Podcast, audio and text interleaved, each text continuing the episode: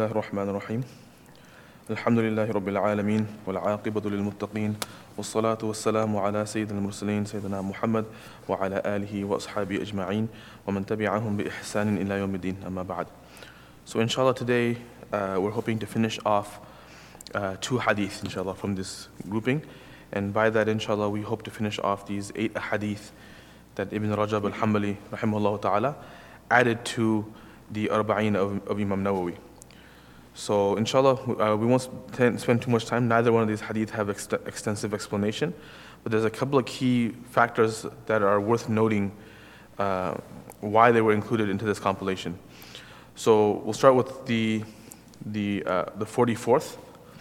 عن عائشة رضي الله عنها عن النبي صلى الله عليه وسلم قال الرضاعة تحرم تحرم ما تحرم الولادة خرجه البخاري ومسلم So Aisha radiallahu anha narrates in this hadith that uh, wet nursing makes haram that which uh, becomes haram through childbirth or through birth. And what this is referring to, this is a hadith of Bukhari and Muslim, this is referring to specifically those that a person can and cannot marry. Right? And that's what the discussion is. Now a person might ask, all these hadith, remember we talked about this key point, that the hadith that are compiled in this collection, initially done by Abu Amr ibn, ibn Salah, later by Imam Nawawi, and the final edition done by Ibn Rajab al-Hanbali. These are supposed to be very central ahadith that encompass great matters of our deen. So a person might ask, this seems to be a specific mas'ala, right? This seems to be a specific ruling. What's the spe- special focus here?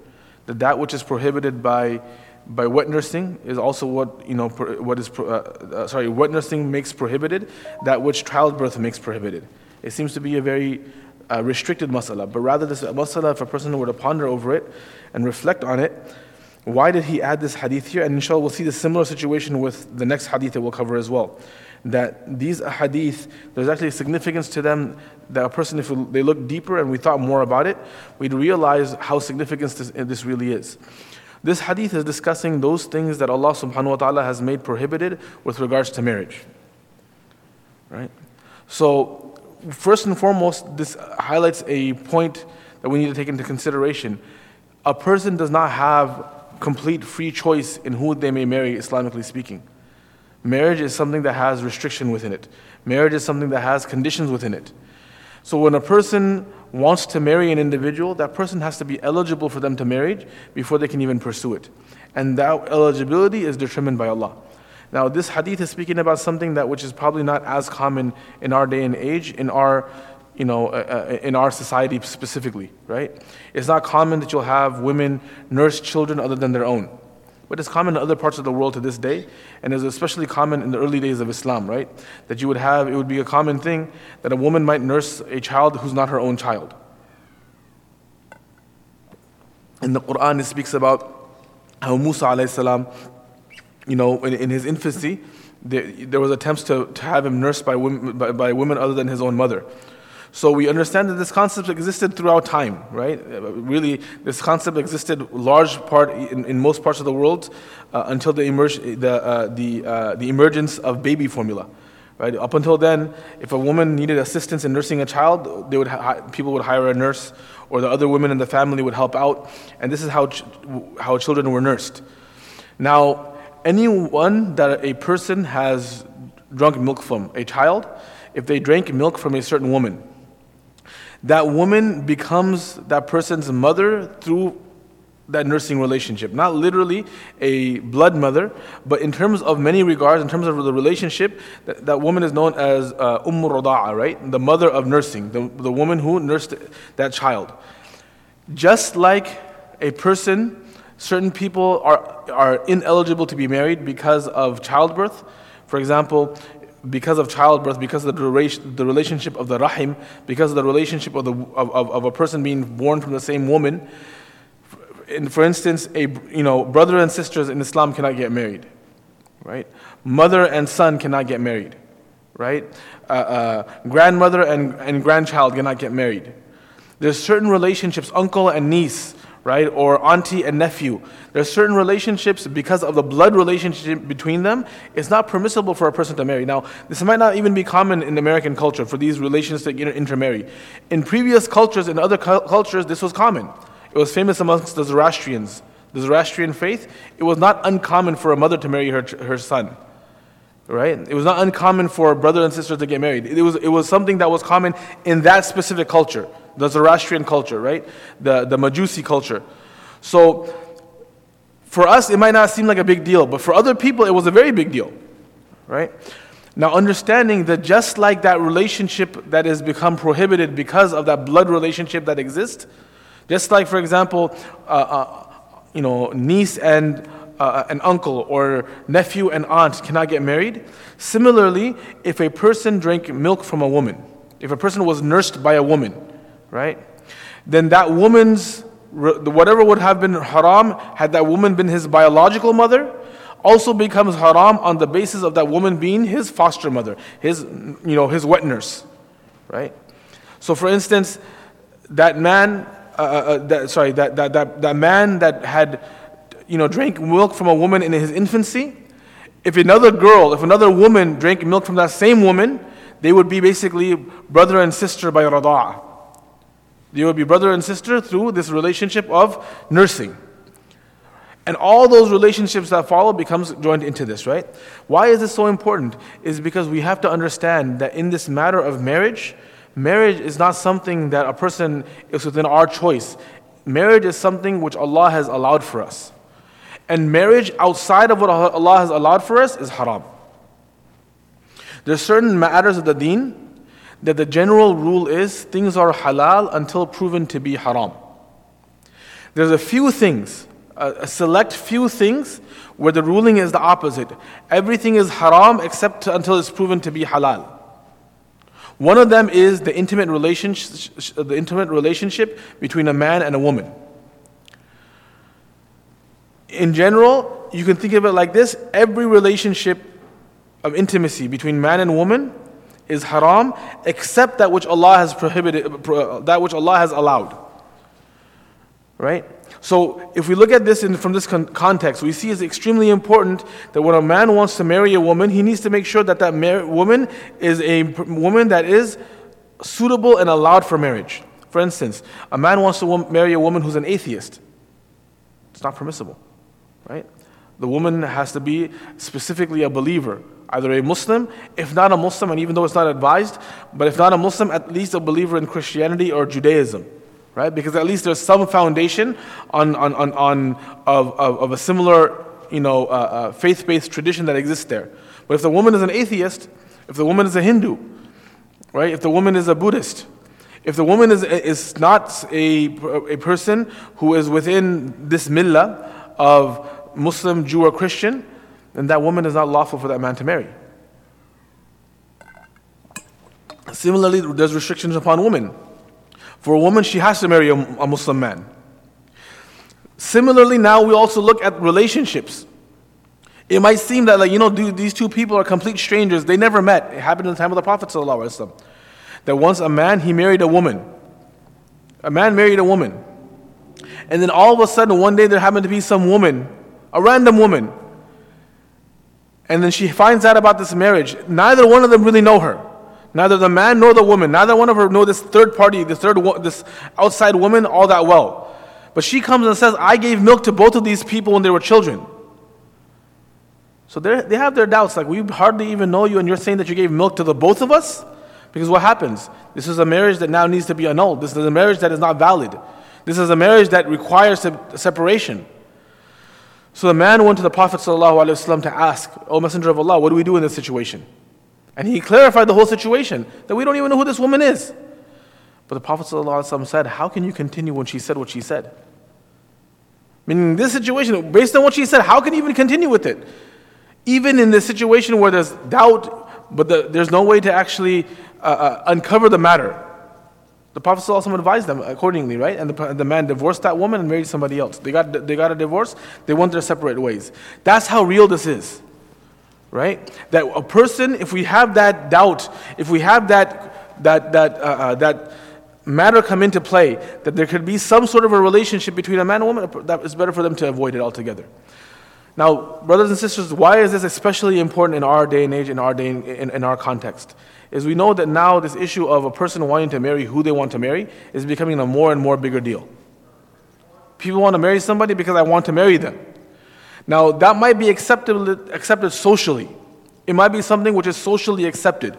But remember, when it comes to Muslims, when it comes to Islam specifically, we, dis- we determine what is right and wrong from revelation. We determine what is correct and incorrect by what Allah has commanded. We don't throw in our two cents when Allah subhanahu wa ta'ala has given the final decree. When, uh, you know, there's an expression that I, I, really, I really truly love. There's a, one of the ulama in, in Southern California. I happened to be in his masjid doing one of his tafsir darses, you know, coincidentally. Uh, Qadi Fadlullah. Uh, he had mentioned this point that I thought was, was, uh, uh, was a wonderful way of expressing things. He says, Don't put a question mark where Allah put a period. If Allah says something, don't go and now ask a question and try to invent, you know, is this really how it should be? Allah said it, it's, it's clear cut. Yes, there's certain areas that are gray areas. There's certain things that are no gray areas. It's clear cut. In this matter, this is a matter which is very clear cut. Right? That for a person to marry, a person can't, as a Muslim, we understand this norm, this, this social norm of marriage, where does it come from in the first place? Where does this concept, this, this social construct of marriage, where does it come from? It's, it's, it's a concept that comes, that, is, that, that, that came down to us through revelation. This construct of marriage, you don't see animals marrying. Animals have mates one season and they change mates the next season. The construct of marriage is something specifically that is u- unique to humans. The construct of marriage is something which is specifically known to us through a revelation. So, this construct of marriage is consecrated by Allah in the first place. So, that which Allah subhanahu wa ta'ala taught us, that which Allah subhanahu wa ta'ala informed us, we can't just cut out Allah, uh, Allah from the picture, especially as Muslims. Where is our Islam if we can't submit to what Allah subhanahu wa ta'ala told us to do in these matters? So I understand, brothers and sisters, that it's not a huge problem in the Muslim community where Muslims are trying to marry whomever they want. It happens. Don't get me wrong, it happens. Where Muslims want to marry whomever they want, regardless of whether it's lawful in Islam or not. But more of a bigger pressing issue is people being okay with this concept and thinking that a Muslim has to be okay with this concept. No, it's quite the opposite. Just like if a Muslim came to us and tried to argue with us that, you know what, we need to say that alcoholism is okay in Islam. No Muslim is going to be happy or satisfied with that. Alcoholism is absolutely not okay in Islam. Muslims will put up a fight if a person tried to argue alcoholism is okay in Islam. If people try to come and say pork is okay in Islam, Muslims will put up a fight. They won't accept pork is, is okay in Islam. There's certain things that we know, they're essential matters of our faith. If someone tries to overturn them, Muslims will put up an argument. Muslims will, put up an opposition. This is also an essential matter of our faith. That the construct of marriage is something that Allah decreed. And therefore, that which Allah has not allowed to be an acceptable part of the construct of marriage, we don't accept as Muslims. No matter what, what, what people want to do, people want to drink. That didn't make us say alcoholism is okay. People want to fornicate. That doesn't make us say, say zina is okay. People want to do a lot of things. That doesn't mean you transform and change the deen of Allah. And we have to also understand this point that could it be that a person wants to do something passionately with all their heart and Allah says it's not okay? Absolutely, it's possible. Why wouldn't it be possible? Rather, that's exactly where the test lies. If something was not difficult for a person to submit to, where's the submission in the first place? If everything in our deen went in accordance with what we want, what we desire, then where's the test? We're asking for Jannah in the dunya itself, right? Jannah is where your desires will be filled. Jannah is where what we, you know, what we want will be manifest. The dunya is not that place. The dunya is, look at the very term that is used for our faith. Of all the terms that could have been used for our faith, it's called Islam. Literally submission. Literally surrendering we don't have what Allah says, we accept, we obey. The attitude of the Jews was when they heard of a command of Allah, they would say, Sami'na wa asayna. We hear and we disobey. That was the attitude of the Yahud. What was the attitude of the Muslims? Sami'na wa ata'na. We hear and we obey. The Muslims were put in front of them a, a, an impossible task. The verses were revealed that uh, um, uh, um, the verses were revealed وَإِن تُبْدُوا مَا فِي أَنفُسِكُمْ أَوْ تُخْفُوهُ يُحَاسِبُكُم بِهِ اللَّهُ That anything that you conceal within yourselves or you expose it, Allah subhanahu wa ta'ala will hold you accountable for it. Allah will reckon you for it. Right? So when this came down, the Muslims that came to the Prophet wasallam, the Sahaba ta'ala anhum, they came to the Prophet wasallam, and they said, Ya Rasulullah, all these ahkam came down. I'm paraphrasing the hadith. All these ahkam came down. All these rulings came down. When they came down, we accepted them. We did it to our best of our abilities. But this is such a thing. How are we going to be able to do it? Whatever comes to our mind, sometimes we don't have control what comes to our mind. Sometimes we don't have control over our thoughts. Yes, there's certain thoughts we actively make, certain thoughts that just slip in. How is Allah going to hold us accountable for those thoughts? Whatever you conceal within yourselves, these thoughts, sometimes thoughts come to people. It happens all the time. How can, Allah's going to hold us accountable for these thoughts? How can we submit to this? What did the Prophet ﷺ advise them? He said, Are you going to be like the Jews when the command of Allah came down? They said, We hear, but we do not accept, we do not obey. Rather, it's better for you to say, Oh Allah, we hear and we obey, so forgive us, O our, our Lord. Allah, they, the, the, the, the Sahaba, radiallahu ta'ala anhum, the moment they heard this, they submitted and they did just this. They said, Sami'ana wa ata'ana ghufranaka rabbana wa ilayka al-masir. Allah preserved it in the Quran itself. That we hear and we obey, but oh Allah, forgive us. Right? We hear and we obey, but oh Allah, forgiveness. Oh our Lord, because to you is our return. To you is our final, you know, uh, uh, uh, uh you know um, our, our, final, our final reprieval, right? Or the, our final return. So they said this, and Allah subhanahu wa ta'ala immediately He removed that, that, that command upon them. He made it mansukh.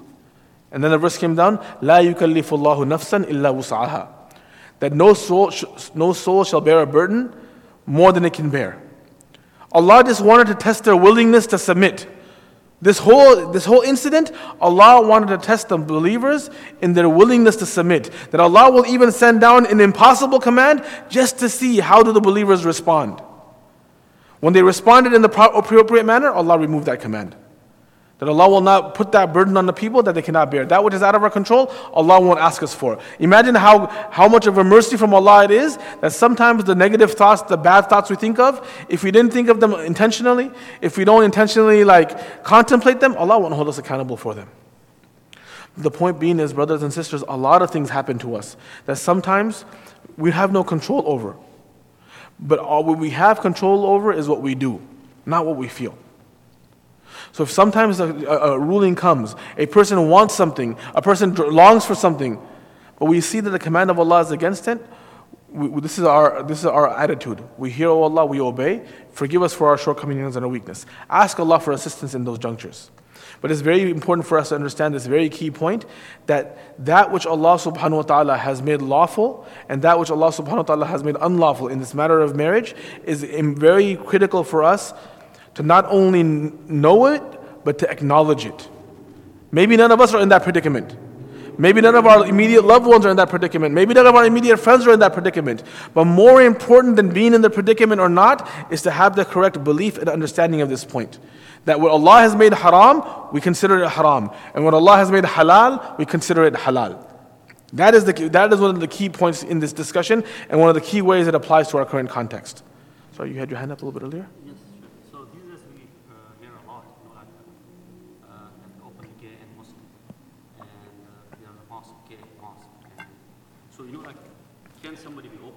Muslim? I don't think so. Because I cannot be openly Muslim and eating pork, and I will be proud of, hey, I'm eating pork. You know? So is that.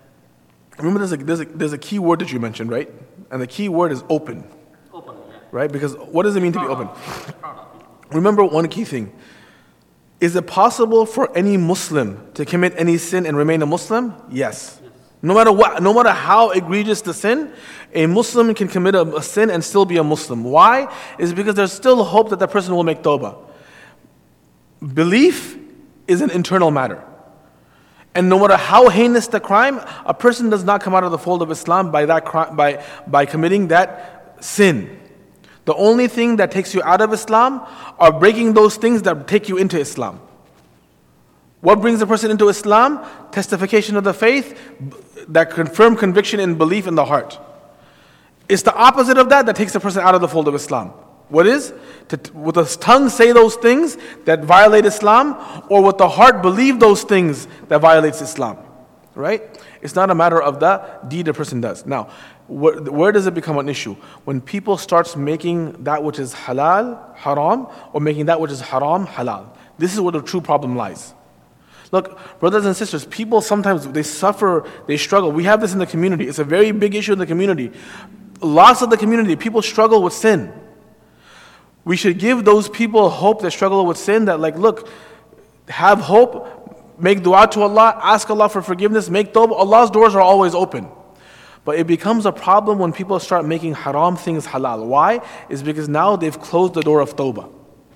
When become, people become proud, flamboyant of any, any wrongdoing, any sin, the, very, the big fear here is that that person is closing the door of tawbah. Because one of the conditions of tawbah is what? Regret.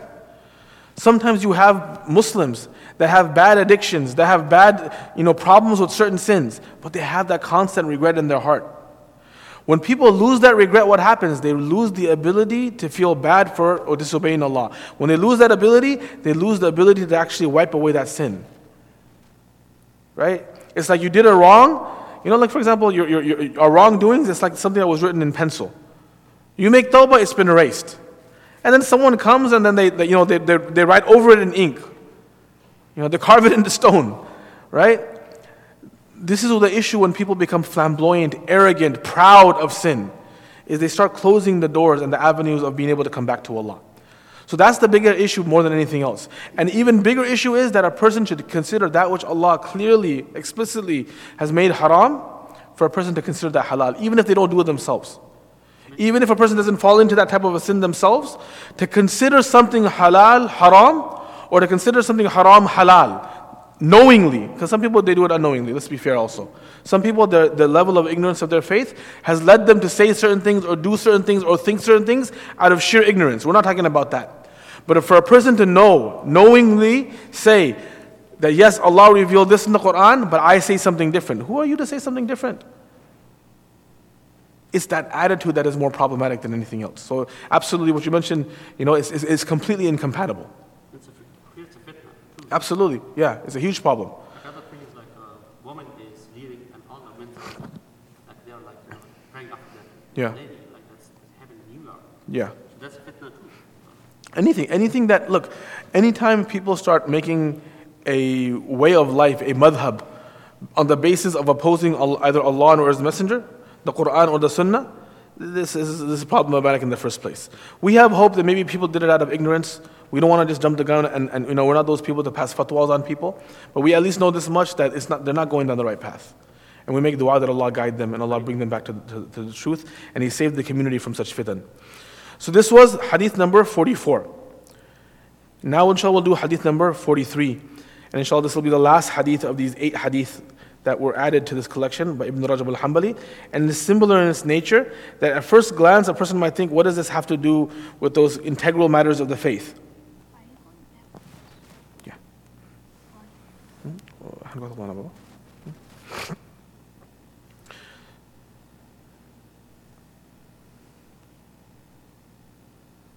Okay. So hadith number 43 عن ابن عباس رضي الله عنهما قال قال رسول الله صلى الله عليه وسلم ألحق الفرائض بأهلها. فما أبقت الفرائض؟ فالأولى رجل رجل ذكر خرجه البخاري ومسلم. So hadith number 43, Ibn Abbas radiallahu anhuma narrates that the Messenger of Allah sallallahu alayhi wa said, the fixed shares of inheritance make it reach those people that are rightful for it. And whatever remains of those fixed shares, then it is more rightful, it, it, that the person that is most rightful of it, it should be given to the person who is the nearest male relative. So the matters of inheritance, in this hadith, Ibn Rajab, remember, these last eight hadith, Ibn Rajab not only added them, he also explains them. So this is actually one of the longest chapters in this entire book because he actually goes through the entire discussion of inheritance. We won't go through the details of that because that's a very lengthy discussion. The specific shares that different people have, the unique situations. He goes through a lot of discussions in this one chapter. But he mentions that many people were of the opinion that Imam Nawawi should have had it added to this, to that collection of the Arba'in of Nawawi. And that's why he actually adds it as the first hadith that he adds to the collection.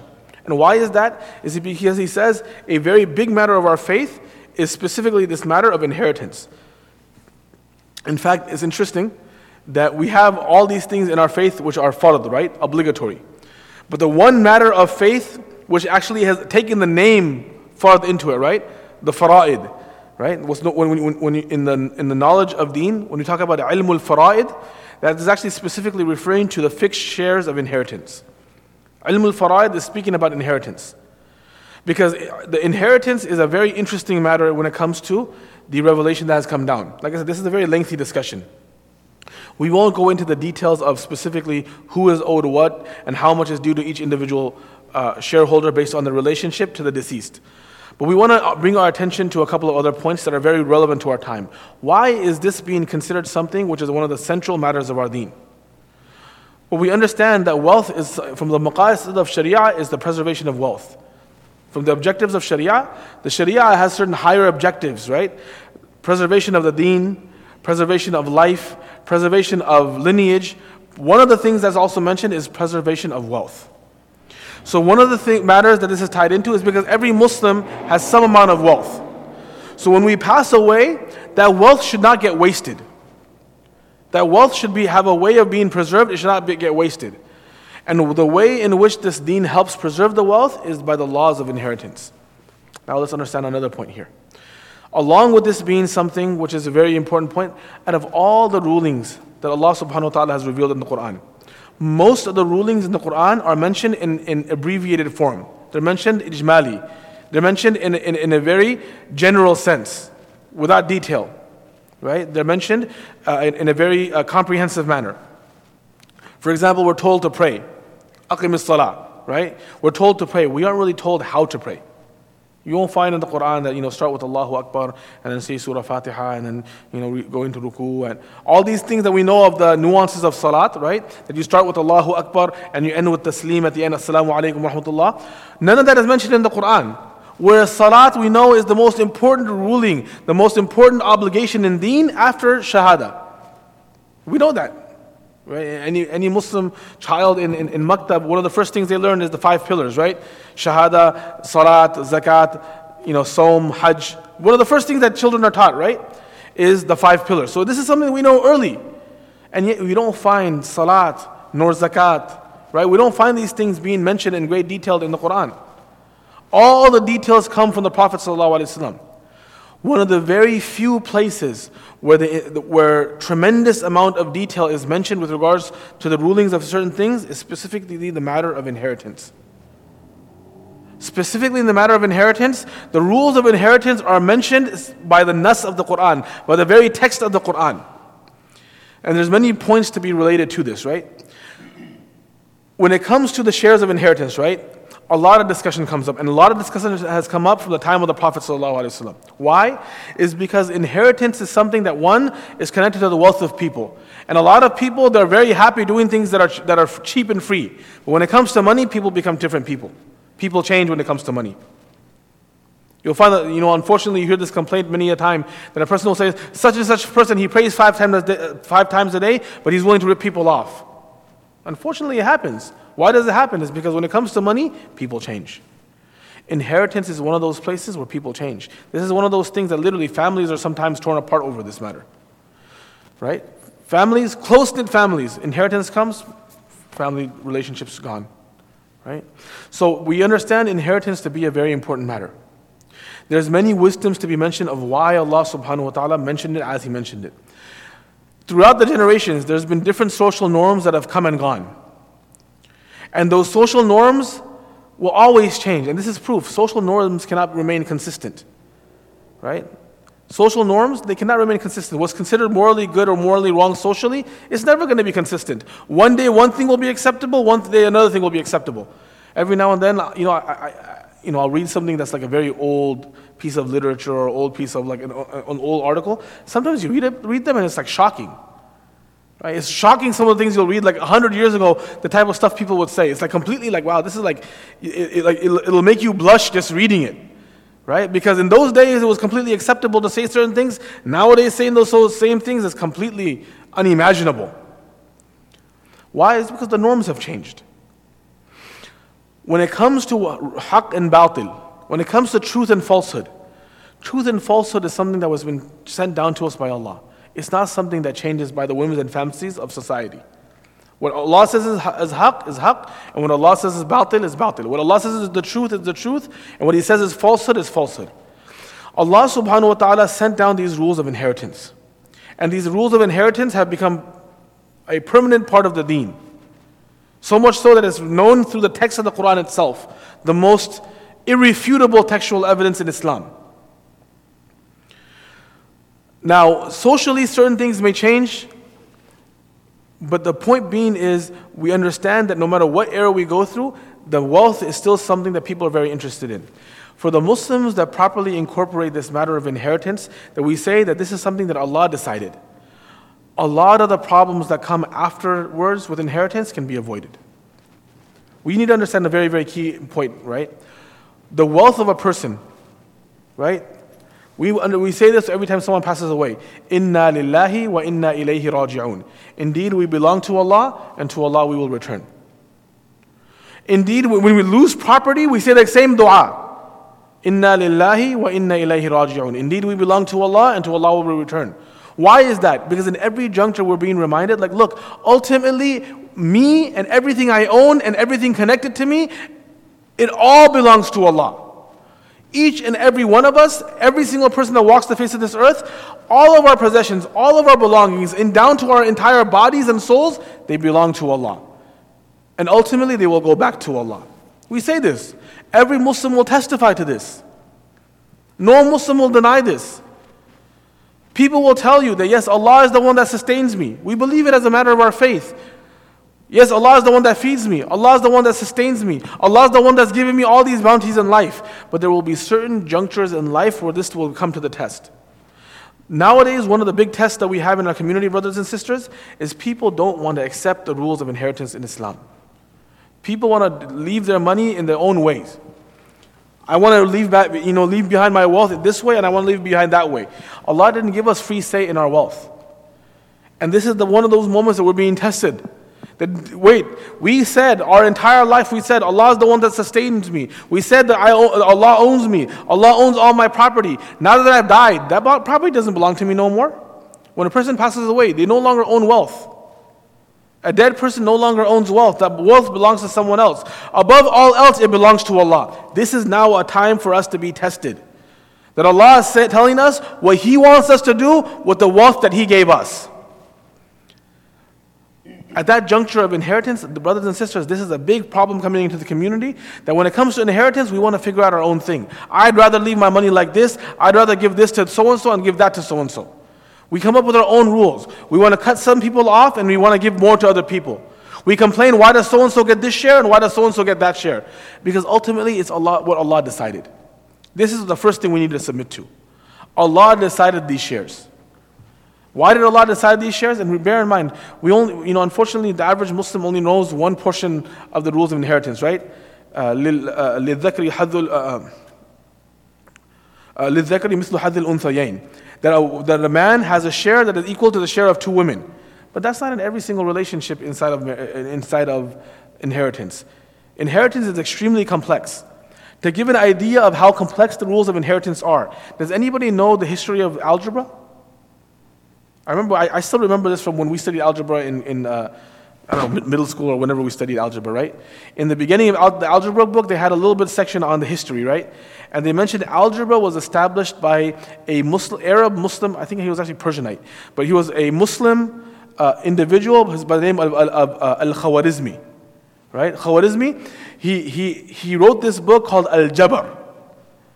And that book is the foundation on which algebra was established. So he explains in the introduction to the book. The book starts with Bismillahir Rahmanir Rahim. The reason the world has algebra right now is because of this book. The way the algebra came into existence is because of this book. Look it up. I encourage everybody, look this up. Right? The history of algebra. Algebra, it literally comes, al-jabr became algebra, right?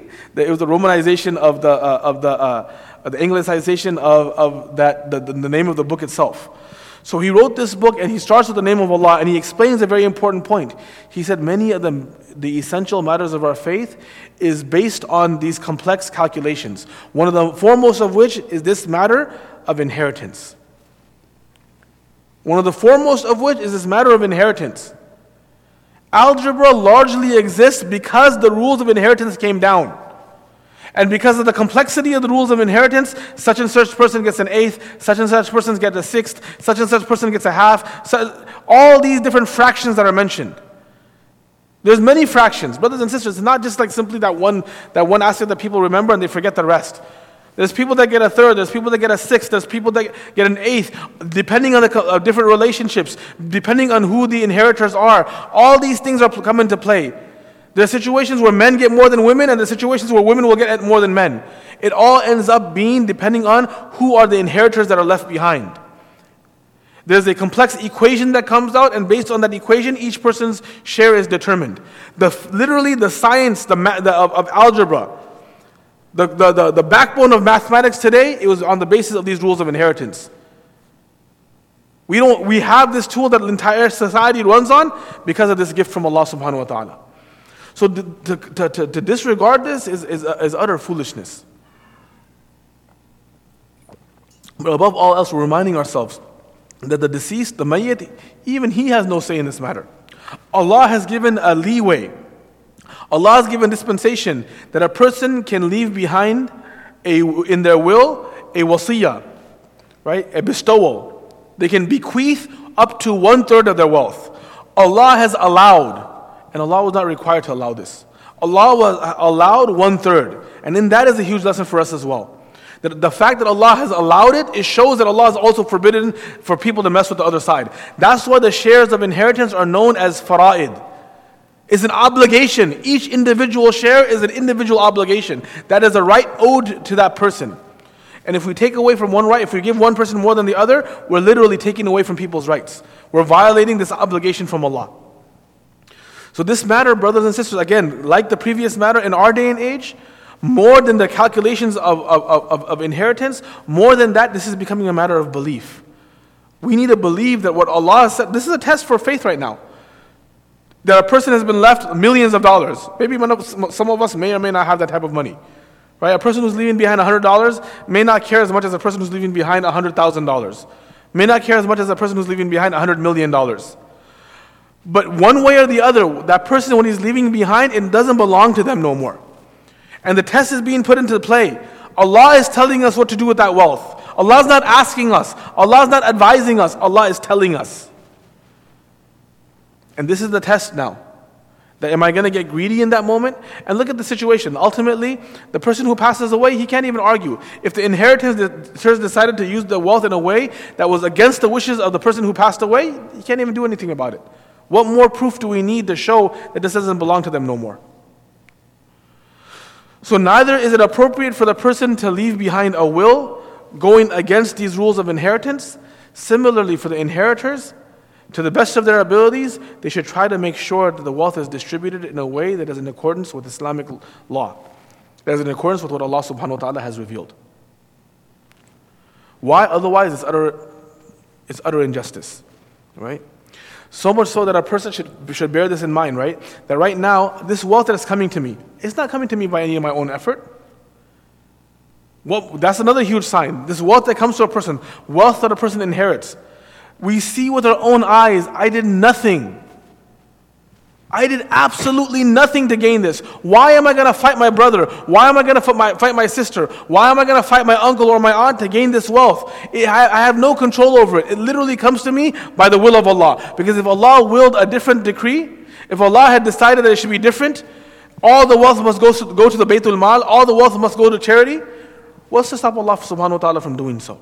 It's from the mercy of Allah that Allah says that no, the near relatives will get it. But it's from the greed of people that, that they disregard that, that which Allah is actually giving them.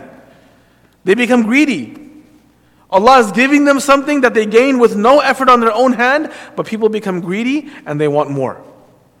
People become greedy and they want which is not rightfully theirs. It's literally stealing. Literally no different than stealing.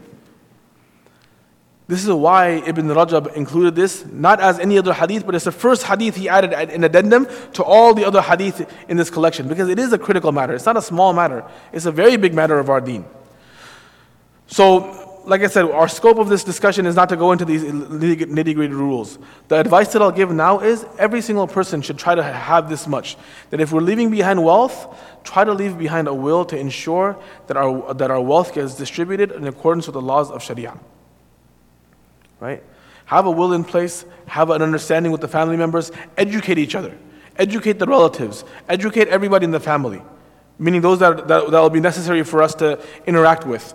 Educate them of these points, and inshallah, try our best to do things in the best of ways.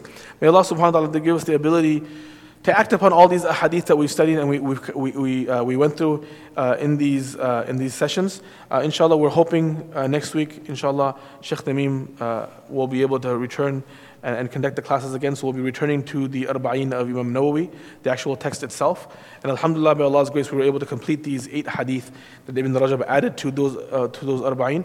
May Allah subhanahu wa ta'ala accept this effort and forgive us for any shortcomings uh, in anything that might have been mentioned, any mistakes that might have been made, and allow us, first and foremost, me and myself and my family, to be able to incorporate all that we've learned and all that we've understood in these lessons and in, in, in, these studies of hadith. وصلى الله تعالى على خير خلق سيدنا محمد وعلى آله وأصحابه أجمعين برحمتك يا أرحم الراحمين والحمد لله رب العالمين